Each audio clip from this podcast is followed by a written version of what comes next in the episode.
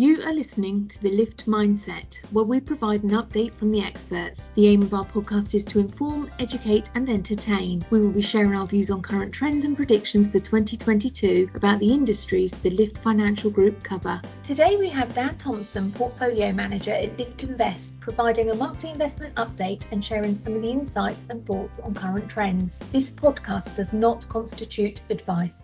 Hi Dan, can you give me an update on the current market? So since we last spoke, the market news flow has very much still been dominated by interest rate and inflationary news. So there have been another round of inflation figures another round of monetary policy committee meetings conducted. The market overall has been weaker, so global equities have still been weaker and continued their slump since the beginning of the year. The big reason, the big catalyst short term for this more recent leg down was the release of the US inflation figure for May, which was released two weeks ago. As we came into that figure, markets had begun to become fairly optimistic. The peak inflation number in the States was behind them, with the 8.5 reading earlier in the year thought to be the highest that it would reach, and that numbers from now on would be no higher than that. The expectation prior to the release was that inflation would be 8.3%. So two Thursdays ago, the May figure was announced and it actually came in at 8.6%. So beat the previous high for the year and set a, a record 40 year high for inflation in the States. And that really led to another drop in markets as market participants began to anticipate the Fed remained well behind the curve in combating inflation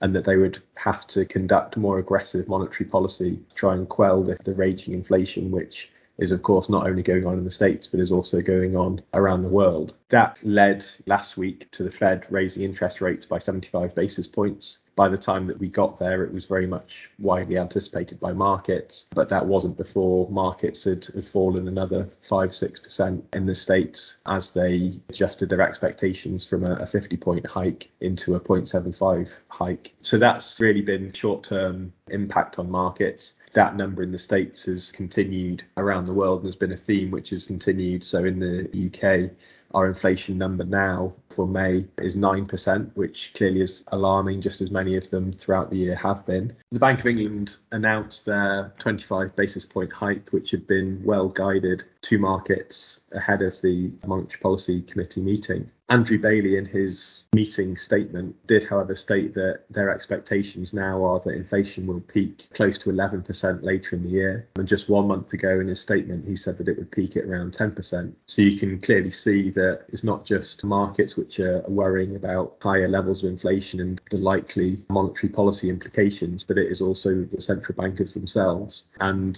this forward guidance does seem to indicate there will, at some stage, be a 50 basis point hike from the Bank of England later this year, as well as at least a quarter basis point hike at the other meetings that they conduct. Now, all this inflation news, big factor has been energy. Clearly, the ongoing conflict in, in Russia and Ukraine is impacting energy prices, given that most of Europe and more globally, there is clearly a, a large supply of oil that comes out of Russia. And given that certain sanctions are trying to combat the level of import of that oil from Russia, it is putting upward pressure on prices. That's just one of many factors related to the war. So, Ukraine itself is also a a very large producer of different food commodities, whether it be grain, sunflower oil, or maize. Those commodities clearly feed into other kinds of businesses. So it isn't just energy, there is also food inflation going on. And certain countries, certainly in Africa, are, are really feeling the effects of that, given that the level of their wealth is relatively low and a much larger proportion of their spending is on food.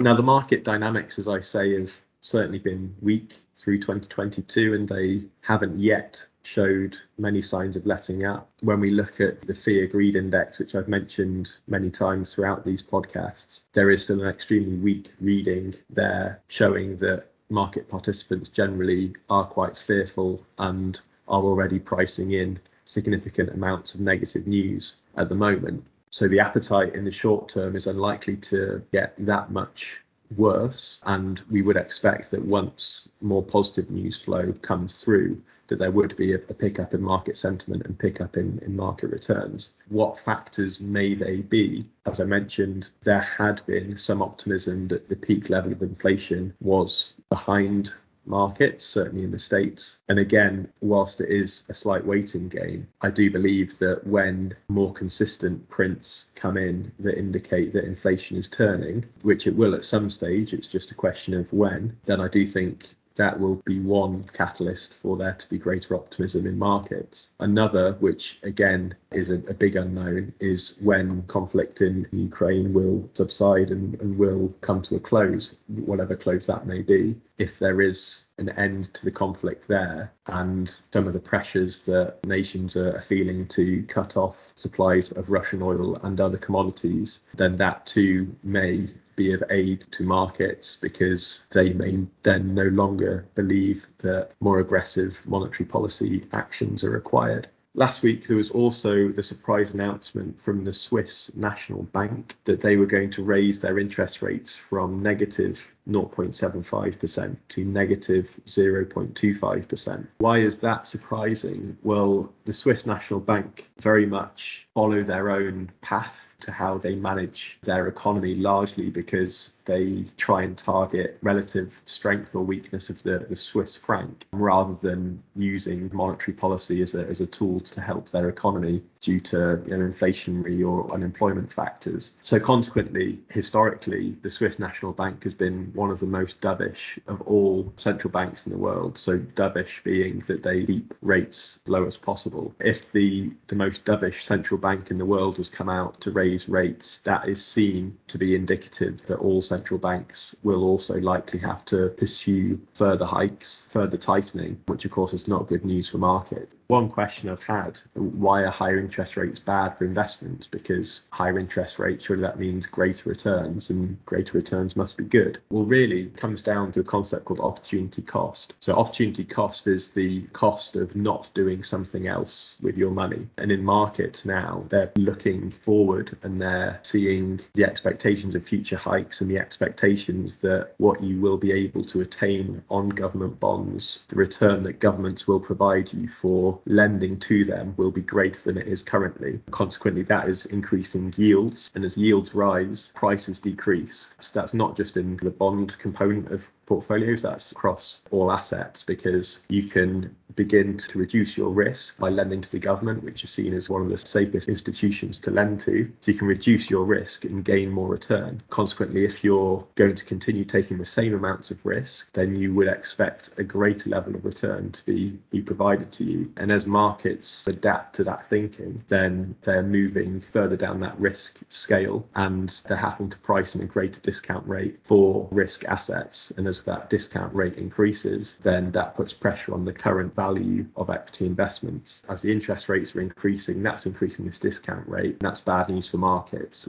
But the reverse would also be true. And clearly, we've been in several years now where interest rates overall have been decreasing. And that has been a very good period for equity market returns and investment markets. As long as this persists, as long as the expectations of, of higher rates continue, then that is negative and that is a headwind for markets and for returns of portfolios. But it is all based on expectations. Markets are always forward looking and they're already baking in some quite significant hikes. So in 12 months' time now for the Bank of England, it's expected that rates will be close to 3.5%. So that will be around July of next year. And it remains to be seen, of course, if we get that high. But currently, it does look like all central banks are talking a very good game. But there's always the spectre of a recession if they were to hike too quickly. And it is now broadly expected there will be a recession in the UK and, and in Europe. And then there are questions around whether in the next two years there will also be a recession in the United States. And recessions typically do mean slightly more accommodative monetary policy. So there is a question around whether economies do start to become much weaker. And maybe that would put a stop to a lot of these currently priced in hikes from central banks. And if that is the case, um, then softer expectations would again be favourable for the returns of investments and hopefully for the appetite of risk assets. Another question I've had relates to the relationship between inflation and interest rates. So, with inflation being so high, we're seeing central banks come out and say we will try and tackle it through interest rates. Now, interest rates are a very blunt measure and they will act upon the economy on a delayed period of what's estimated to be around two years. Whilst they will try and tackle current themes in the economy, they're of course also trying to foresee what the market environment and economic environment will be like in two years' time and act ahead of that. So uh, clearly, the worry now is that inflation will persist and that they're having to tackle that inflation. And the mechanism of why interest rates are supposed to curb inflation are because it increases the cost of borrowing by businesses and it increases the returns that savers can get. Consequently, the expectation is that you would save more and spend less. On a macro level, GDP is the combination of consumer consumption, investment, government spending, and net exports. So historically, mortgages have been one of the large components in a an individual's discretionary spending. As interest rates have risen, then mortgage rates have also risen, and people who aren't on fixes um, would therefore have to spend more just to, to continue servicing their mortgage. Now, in the current environment, close to 90% of all mortgage owners in the UK have got a fixed rate, so they are not directly impacted until that fixed rate expires. What's more of an influence in this market is to do with investment. So, as the central bank rate is increasing, it costs more for companies to borrow and the likelihood of them investing in capital expenditure to increase the capacity of their business diminishes. So as that investment piece shrinks, then as does GDP.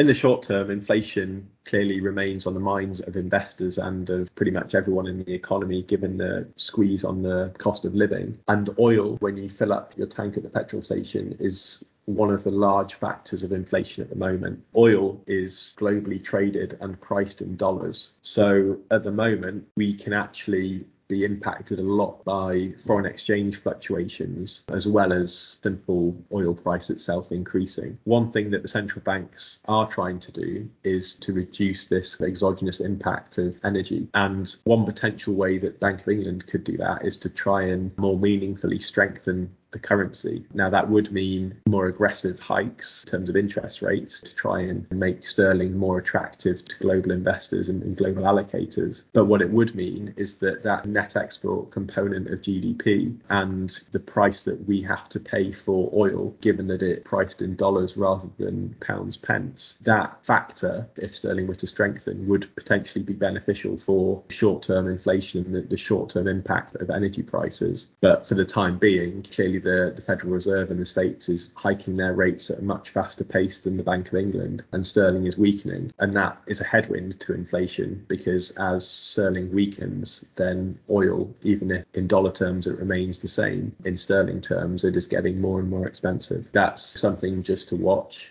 But that's another factor which is, of course, being accounted for by central banks and by the Bank of England Monetary Policy Committee when they are setting their rates. But the expectations now at the Bank of England and more globally has very much become one where there will be much more aggressive hikes to come. But a lot of that is already priced in. And for markets, if they aren't quite as aggressive as those levels, then that should be quite beneficial for markets. That's great. Thanks, Dan. Thanks very much, Ellie. Speak to you again next month. Thank you for listening. We hope you have learned something new today from our experts. If you would like to find out more, please visit our website www.lift-invest.com or search for Lift Invest on Facebook, Twitter, LinkedIn, and Instagram. Don't forget to like and subscribe to hear more from the Lift Mindset.